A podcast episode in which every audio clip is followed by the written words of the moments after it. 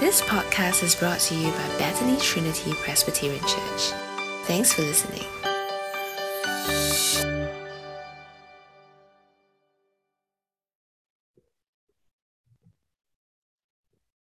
This morning, our Bible reading is broken up into three parts Zechariah 11, 4 to 12, Zechariah 12, 10, 13 to 1, and Zechariah 13, 7 to 9. Uh, if you'd like to get your Bibles, please do so. If not, the slides in front of you will show the passage for this morning. We will be taking the reading from the NIV version.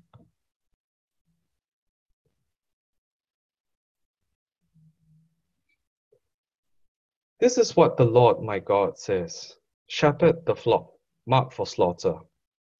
Their buyers slaughter them and go unpunished. Those who sell them says, Praise the Lord, I am rich. Those who their own shepherds do not spare them. For I will no longer have pity on the people of the land, declares the Lord. I will give everyone into the hands of their neighbors and their king they will devastate the land, and I will not rescue anyone from their hands. So I shepherded the flock marked for slaughter, particularly the oppressed of the flock. Then I took two staff and called one favor and the other union, and I shepherded the flock. In one month, I got rid of the three shepherds. The flock detest me, and I grew weary of them, and said, I will not be your shepherd. Let the dying die, and the perishing perish. Let those who are left eat one another's flesh. Then I took my staff, called favor, and broke it, revoking the covenant I made with all the nations. It was revoked on that day, and so the oppressed of the flock who were watching me knew it was the word of the Lord. I told them, If you think it best, give me my pay, but if not, keep it. So they paid me thirty pieces of silver. And the Lord said to me, Throw it into the potter, the handsome price at which they valued me. So I took the thirty pieces of silver and threw them into the potter at the house of the Lord. Then I broke my second staff called Union, breaking the families bond between Judah and Israel. Then the Lord said to me, Take again the equipment of a foolish shepherd, for I am going to raise up a shepherd over the land who will not care for the lost or seek the young, or heal the injured, or feed the healthy, but will eat the meat of the choice sheep, tearing off their hooves. Woe to the worthless shepherd and who deserts the flock. May the sword strike his arm and his right eye. May his arm be completely withered, his right eye totally blinded. A prophecy, the word of the Lord concerning Israel. The Lord, who stretches out the heavens, who laid the foundations of the earth, and who formed the human spirit within a person declares, I'm going to make Jerusalem a cup that sends all the surrounding people reeling. Judah will be besieged as well as Jerusalem. On that day, when all the nations of the earth gather against her, I will make Jerusalem an immovable rock for all the nations. All who try to move will injure themselves. And I will pour out the house of David and the inhabitants of Jerusalem a spirit of grace and supplication. They will look on me, the one they have pierced, and they will mourn for him as one who mourns for the only child, and grieve bitterly for him as one grieves for a firstborn son. On that day, the weeping in Jerusalem will be as great as the weeping of Habam in the plains of Megiddo. The land will mourn each clan by itself with their wives by themselves, the clan of the house of David and their wives, the clan of the house of Nathan and their wives, the clan of the house of Levi and their wives, the clan of Shimei and their wives, and all the rest of the clans and their wives. On that day, a fountain will be opened to the house of David and the inhabitants of Jerusalem to cleanse them from sins and impurity. Awake, sword, against my shepherd, against the man who is close to me, declares the Lord Almighty. Strike the shepherd, and the sheep will be scattered, and I will turn my hand against the little ones. In the whole land, declares the Lord, two thirds will be struck down and perish. Yet one third will be left in it. This third I will put into the fire. I will refine them like silver and test them like gold. They will call on my name, and I will answer them. I will say, They are my people, and they will say, The Lord is our God. This is the word of God.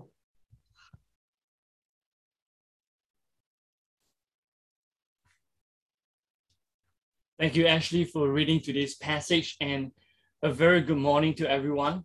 It's always a privilege to be with God's people, opening up God's word and hearing from God.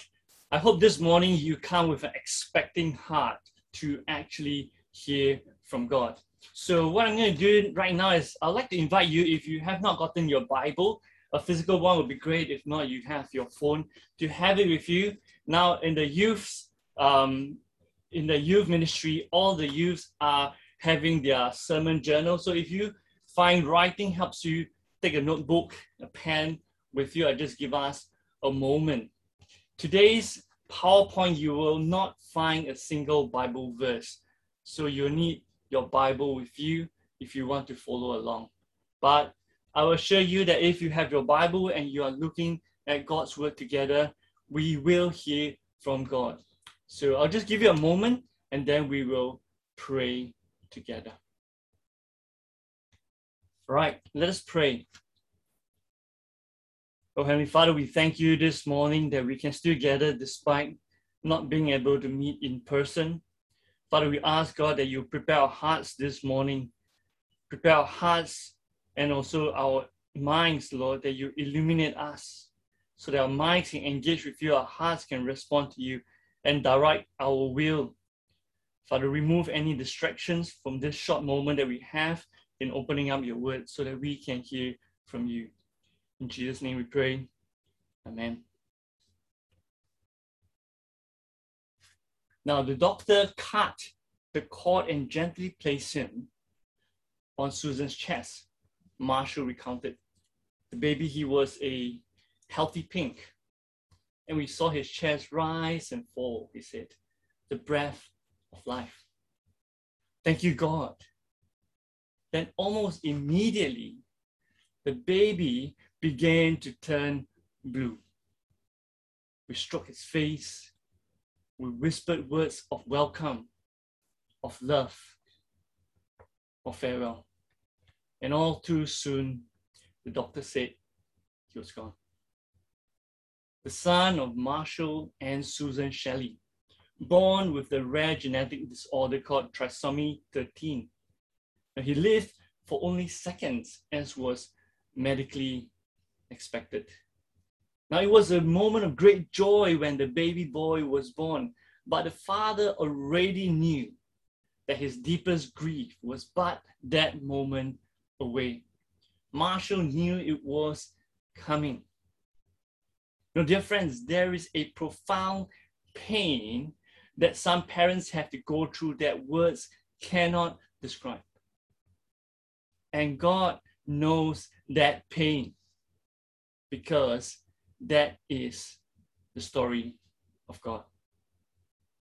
As you and I come to Zechariah 13, uh, Zechariah 11 to 13, it was God's own diagnosis of what was to come when his beloved divine son, the shepherd king, the prince of peace, born under the stars of David, welcomed by the chorus of angels, would give up his breath all too soon because of the grave disorder of a world called sin.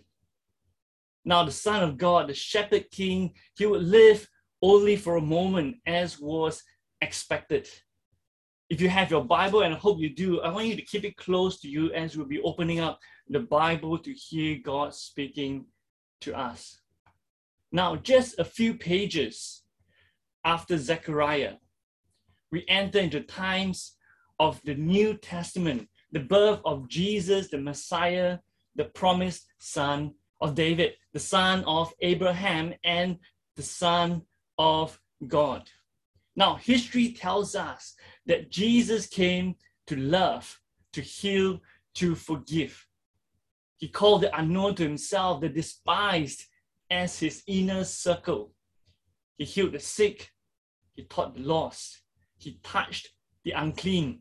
He was the shepherd king that was promised, one much greater than King David himself. He took no advantage of any man or woman. He was that greatest shepherd who stood against the religious lions and wolves and thieves. A bruised reed Jesus would not break. Rather, he raised the dead son of a broken woman, the dead daughter of a crying man, the dead brother of women who had trusted in the Lord. He spoke with authority, unlike the religious shepherds of his days.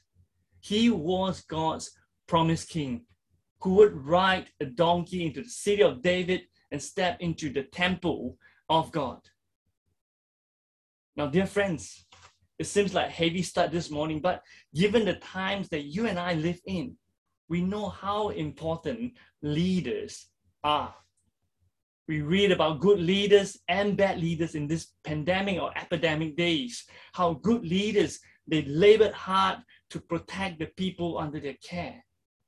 And meanwhile, some leaders would persecute and harm others for political or religious dominance, even while COVID ravaged their land. We hear of pastors who die for the gospel and their flock.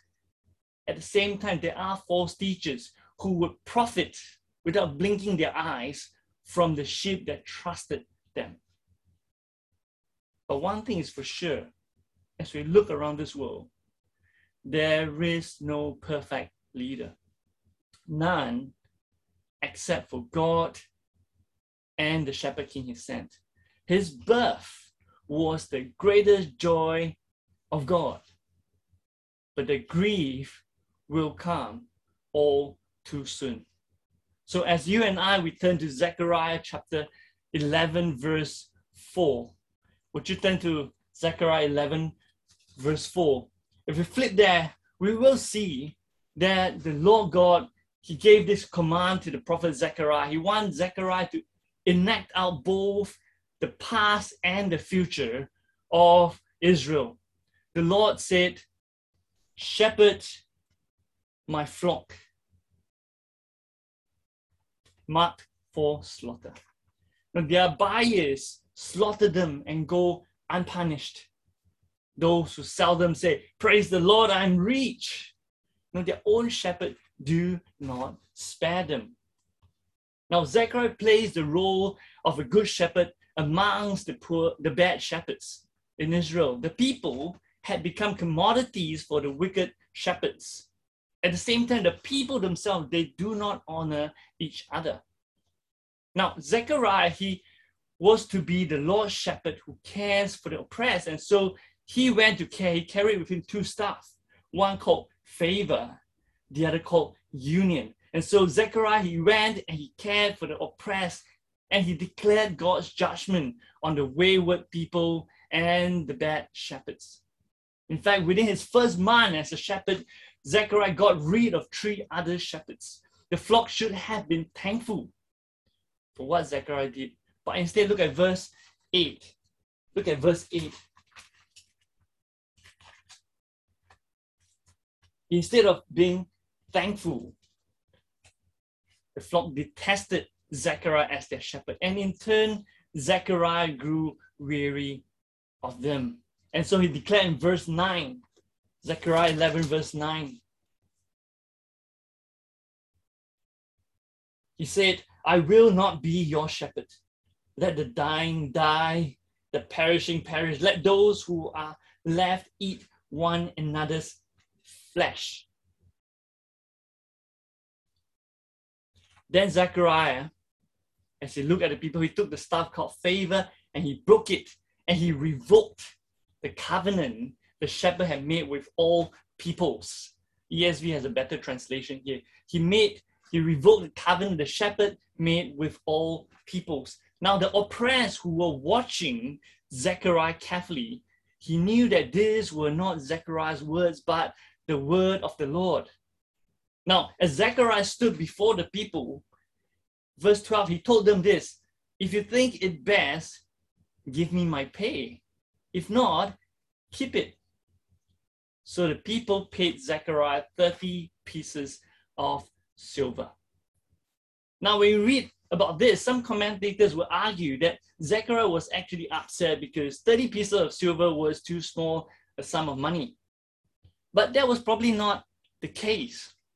The law of Moses had set the amount as compensation for causing an accidental death of a slave, of a life. In fact, it would be good money if Zechariah was merely a shepherd. Now, just imagine those of you who are working and slogging away and you hated your job. Imagine you have been slogging away in your job and finally you have had enough of this job.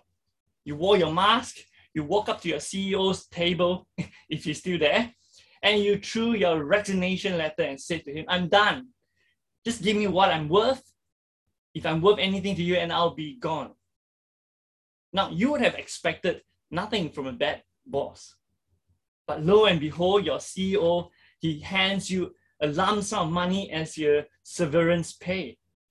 Now, you should actually be happy to leave that terrible job with cash in hand, knowing that a better job awaits you. It's not too bad. But imagine the CEO goes home. He sees his wife or his mother and he threw that pile of money at her face and said, We're done that would be horrendous. Now, as you come back to Zechariah, chapter 11, Zechariah was not a hired hand. He was representing God to the people. And so the 30 pieces of silver that was given to Zechariah was actually the severance price that the people had set between them and God. And so with 30 pieces of silver, the people are saying we now break ties with God as our shepherd. Look carefully at verse 13 and 14. If your Bible, look at verse 13 and 14. Let me read it to us. And the Lord said to me, Throw it to the potter, the handsome price at which they valued me. So I took the 30 pieces of silver and threw them to the potter at the house of the Lord. And as the 30 pieces of silver rolled on the ground of the temple, Zechariah took the remaining staff called union and he broke that as well. Now, dear friends, what Zechariah acted out became the reality when God's servant king finally arrived in flesh and blood, carrying with him favor and union. Now, the people of Israel, they should have run to Jesus to receive him, as the prophet Malachi has said, and how grievous it was that instead of them running to Jesus, Jesus arrived to find wicked shepherds for God's flock, the religious leaders who showed themselves to be hypocrites and whitewashed tombs.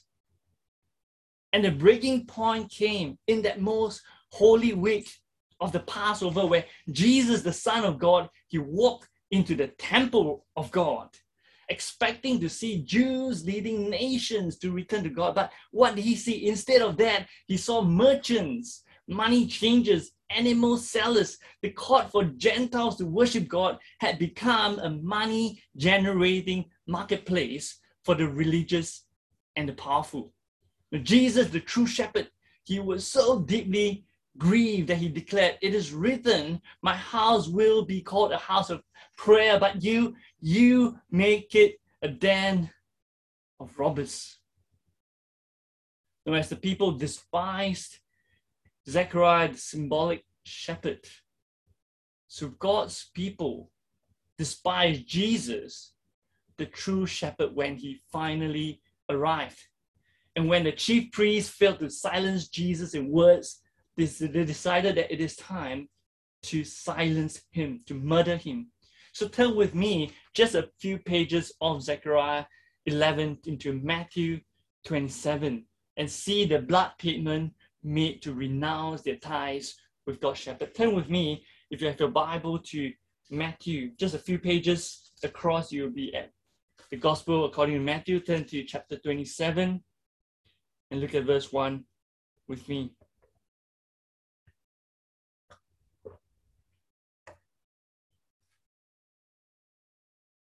Matthew 27, verse 1. You can read it with me from your end. I'm reading from NIV.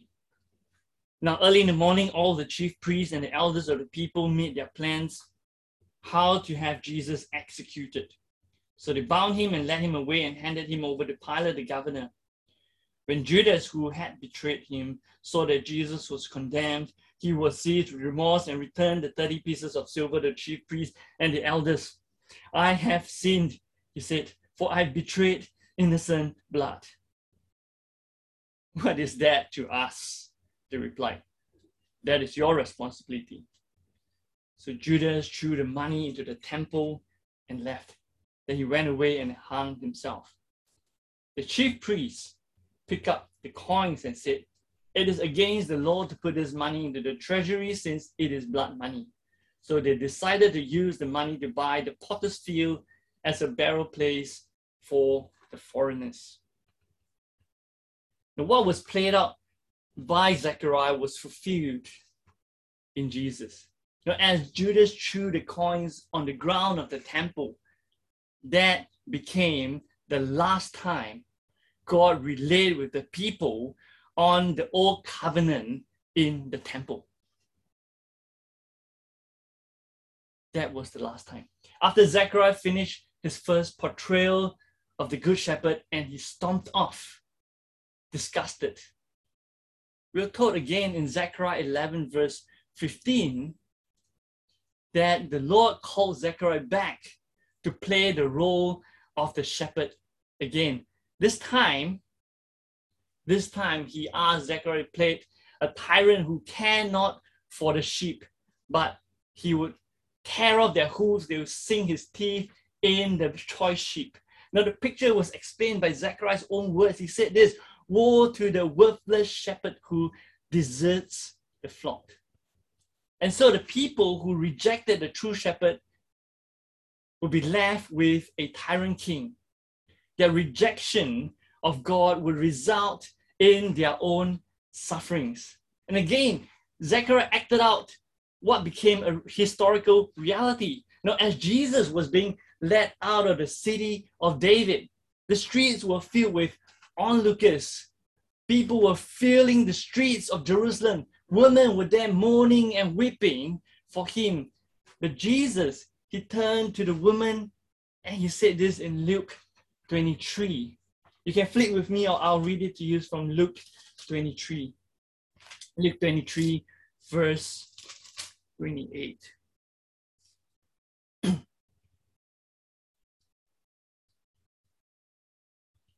Luke 23, verse 28. Jesus turned and said to them, Daughters of Jerusalem, do not weep for me. Weep for yourselves and for your children.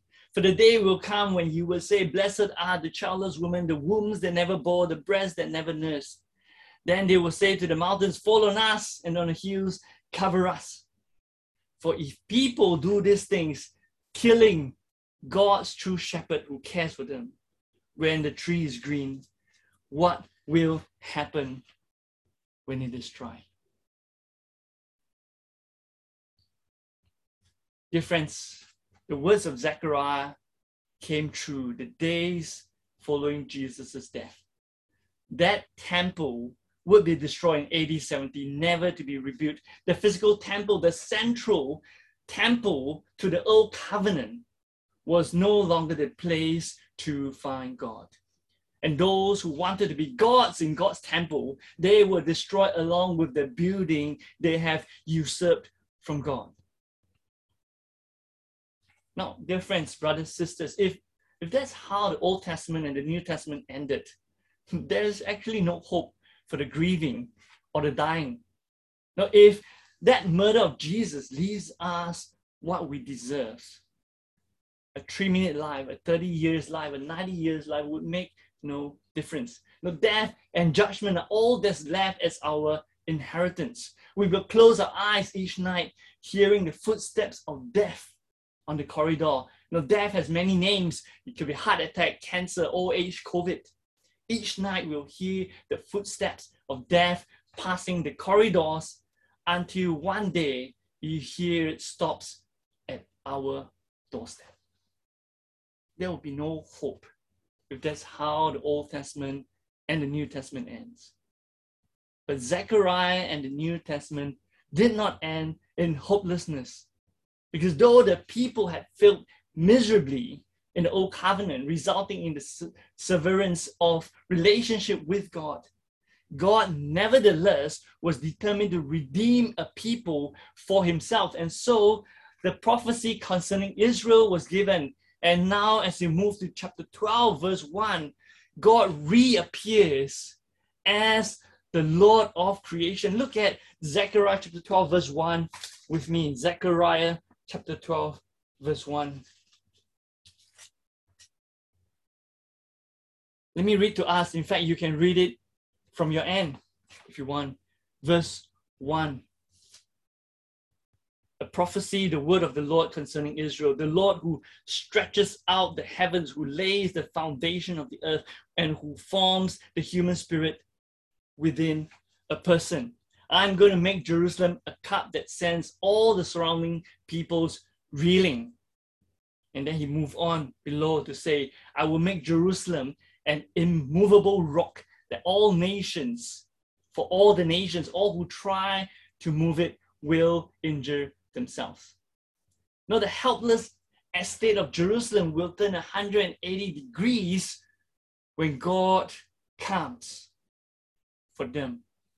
Now, this picture reminds me of this, this occasion when I carelessly tried to move this heavy toy luggage in church between two floors. Some of you know that that, that luggage, the black one, that's uh, way too heavy. And uh, I was talking, and I was moving and I, and, and I injured my back really badly. And for a long time, I dare not touch the luggage.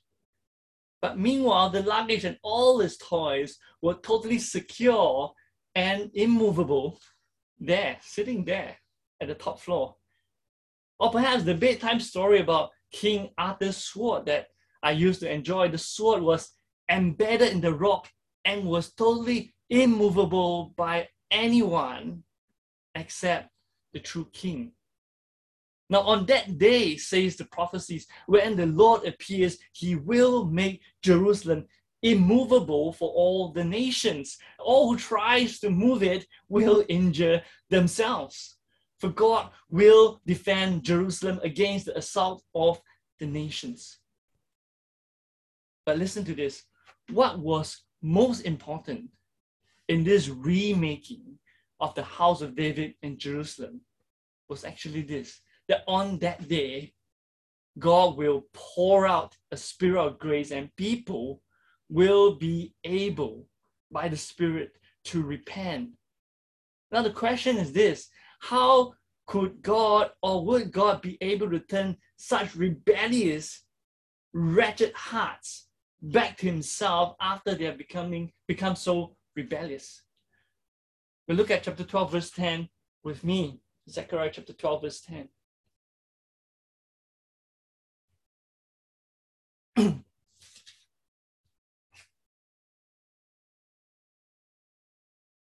look at the second part of verse 10. They will look on me, that's God, the one that appears, and they'll mourn for him as one mourns for an only child. And he grieved bitterly for him as one grieves for a firstborn son.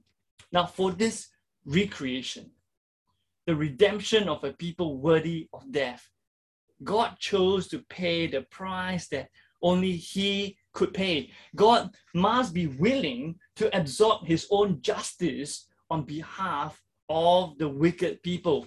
And furthermore, God must pour out his spirit.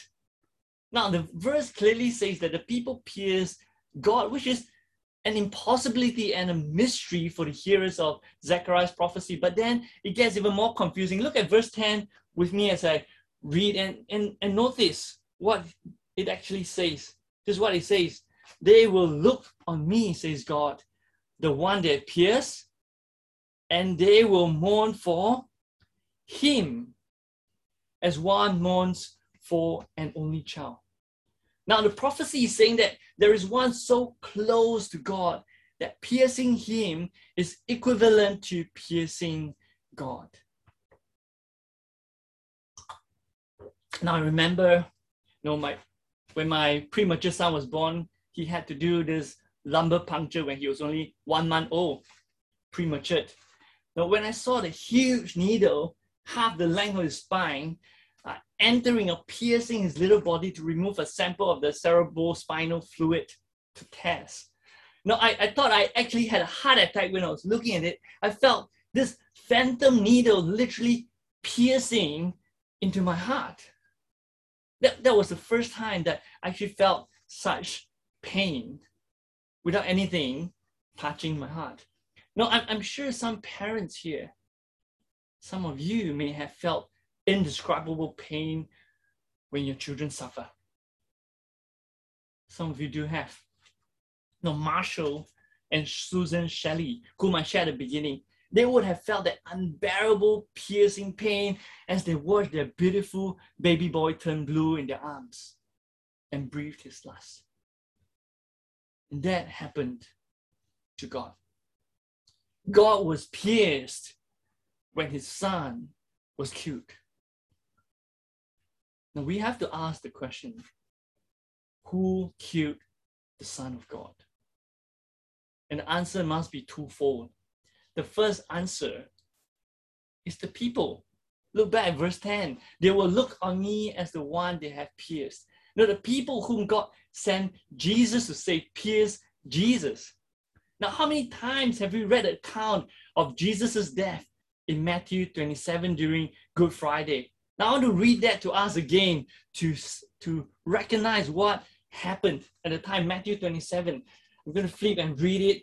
You can flip with me or you can listen along as I read it for us from Matthew 27, verse 22.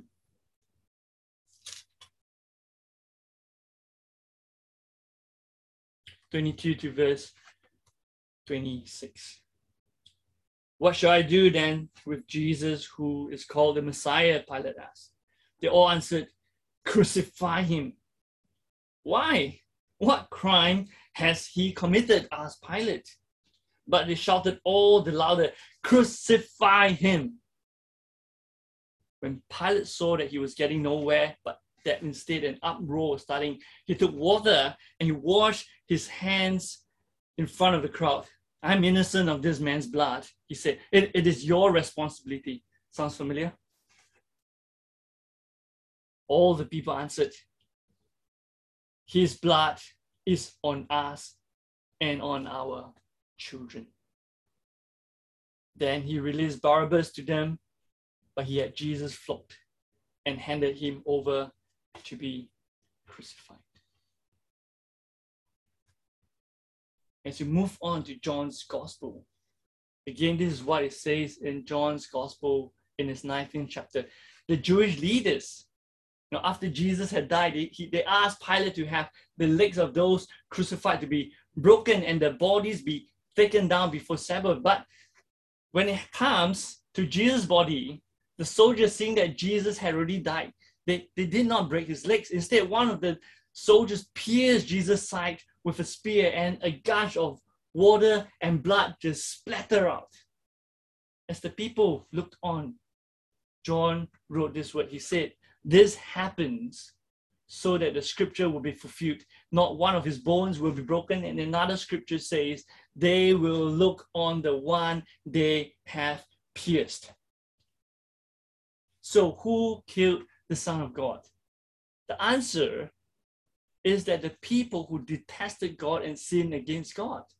It must be. In fact, as the hymn goes, it was our sins that held him there. Now, friends, even though you and I, we were not physically there when Jesus was crucified, let us not be mistaken that our hands were not stained with the blood of Jesus. Because here is the reality. The reality is that our human rebellion against God will always culminate in us wanting God to be dead, to be silenced.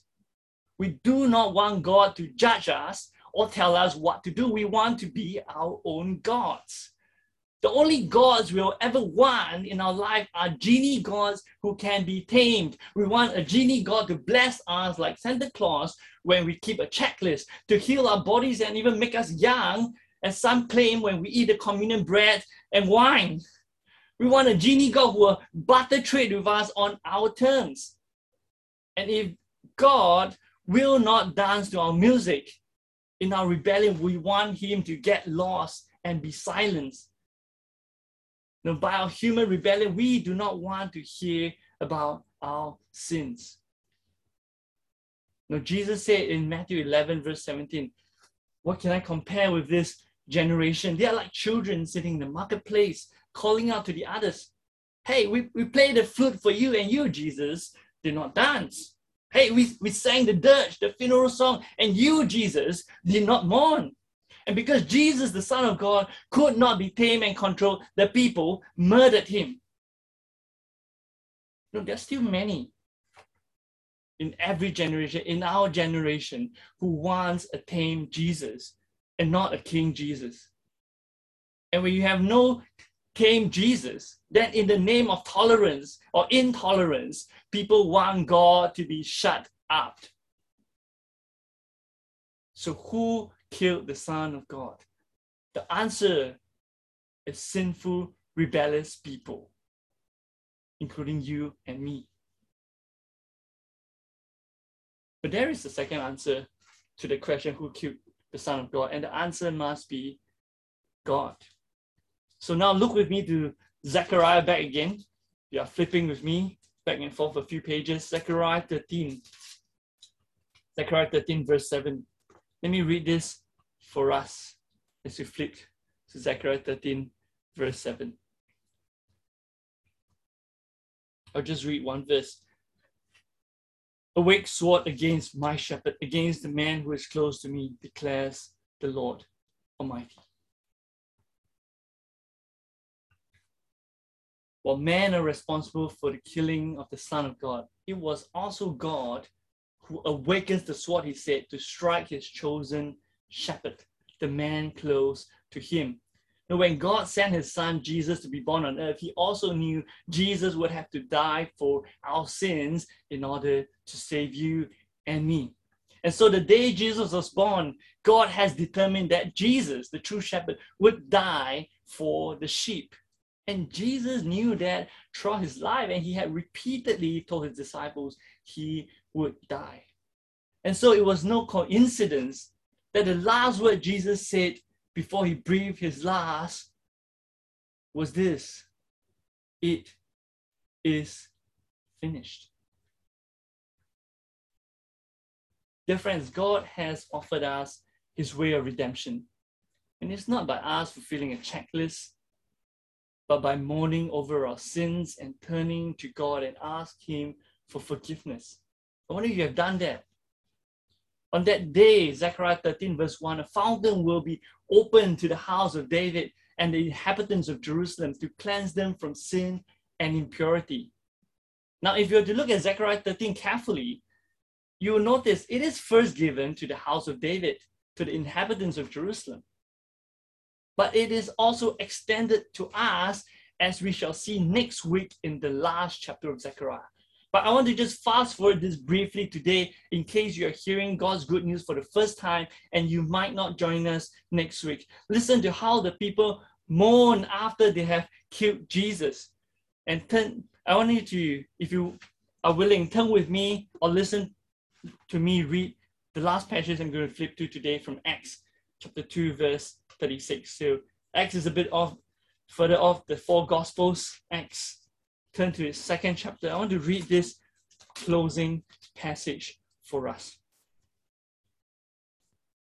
Acts chapter 2, verse 36.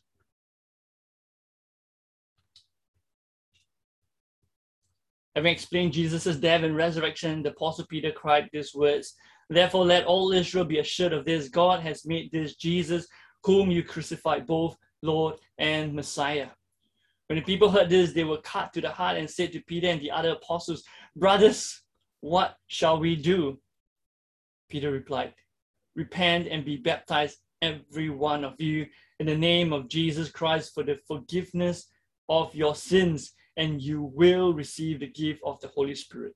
The promise, listen to this, is for you and your children and for all who are far off, for all whom the Lord our God will call. Dear brothers and sisters, dear friends, the gospel of Jesus, written in Zechariah, promises forgiveness of sins when we repent, when we U turn back to God. Because if we do, He will remove our sins and impurity. So, as we wrap up today's passage in Zechariah 11 to 13, leaving the last few verses for next week's finale with chapter 14, I want to come back to the account of Marshall Shelley. He served in Denver Seminary and was part of the Christianity Today Internationals for 34 years, serving the Lord faithfully. Marshalls wrote this. He said, I was with my son his entire life. Two minutes. He entered the world of light and air at 8.20 on November 22nd, 1998, 1991. And he departed, the doctor said, 8.22. It, it seemed a very short time, too short. My wife, Susan, and I never got to see him take his first steps. We barely got to see him take his, his first breath. Do you have a name for the baby? One of the nurse asked. Toby, Susan said. Toby. It's a short for a biblical name, Tobiah, which means God is good. Now, Marshall wrote later on, said, So many things I wondered, but one question loomed larger, larger than all the rest, haunting me for months. And the question is this why would God create a child to live two minutes? Why would God create a child to live two minutes?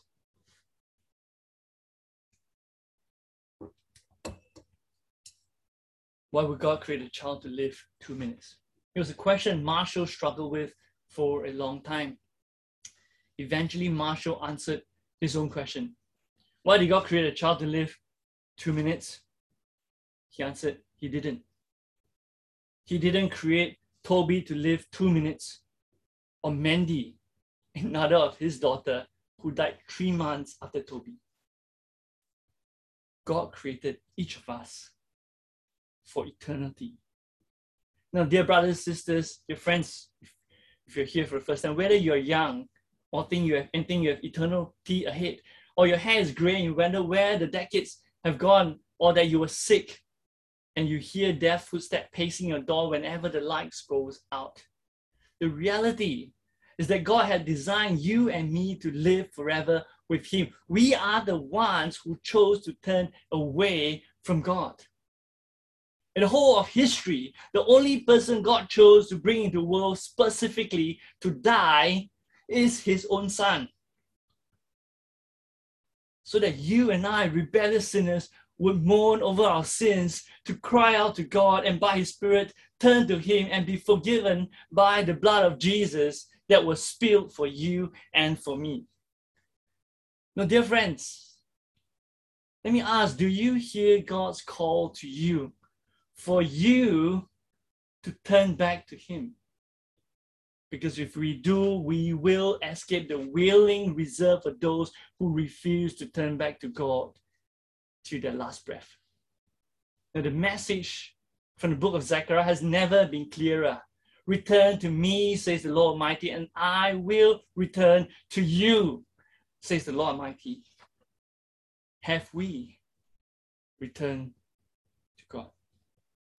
Now I want to invite us to close our eyes for a moment, to quieten our hearts, to consider where our hearts are facing.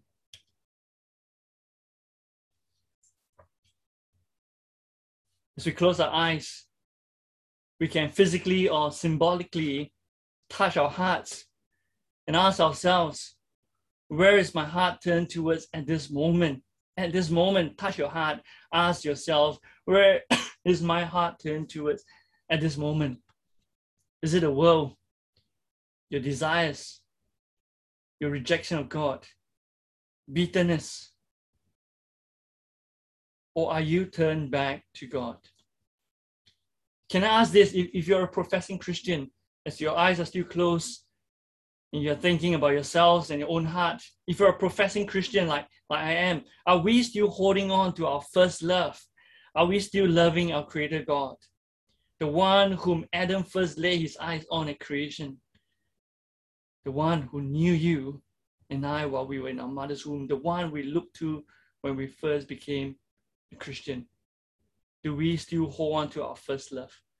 Now, if, if you're a professing Christian, can I invite you to turn to God right now, ask Him to renew our love for Him, to plead for Him to hold us fast because we are so skewed with spiritual distraction. If we linger our eyes too long on this earth, our hearts will turn to it as well. If you're a Christian, can I invite you to, to do that? But now, if, if you're not a Christian, you're here exploring and trying to understand life, and you are serious about life. Can I ask you, would you hear the words in Zechariah and the gospel? Because we are made for eternity. You and I, we have a void this world cannot fill. God is the only one who offers eternal life in his kingdom. And that is the reason why God was silent as he watched Jesus, his perfect son, breathe out his last on the cross. Would you come? Would you come to God? Return to me, says the Lord Almighty, and I will return to you, says the Lord Almighty. Just take a moment. I'd like to invite you to speak to God yourself. And after that, I'll close in prayer.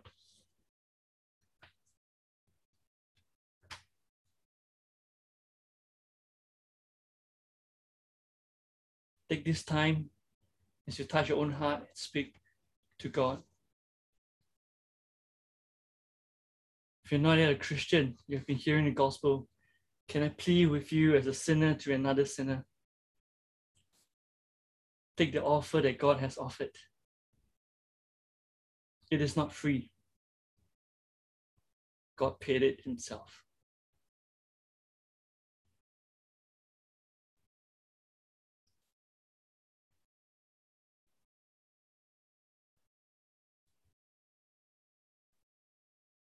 Let me close this time as I lead us to pray to God. O God of grace, for us to call you Father, it's only possible when you remove our sins and place it on our King Jesus. Only possible when you credit his righteousness into our soul, to clothe us with his holiness while he bore our shame Oh God, even our best days, we are still quick to sin against you. How our humility, the best of our humility, can quickly turn to pride. Our sufferings into bitterness, your blessings, our idols.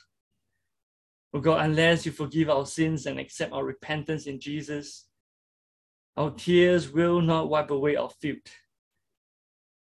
So today, today we plead by the blood of our King, forgive us whenever we turn back to you, whenever we mourn over our sins against you. Please hold us not accountable for our guilt, for we cannot. We cannot bear your wrath. We cling to your words that when we return to you in Jesus, Lord Almighty, you will return to us. So help us to drink deep to drink deep in your love, for there is none who love us more than you, our Maker. In Jesus' name we pray. Amen.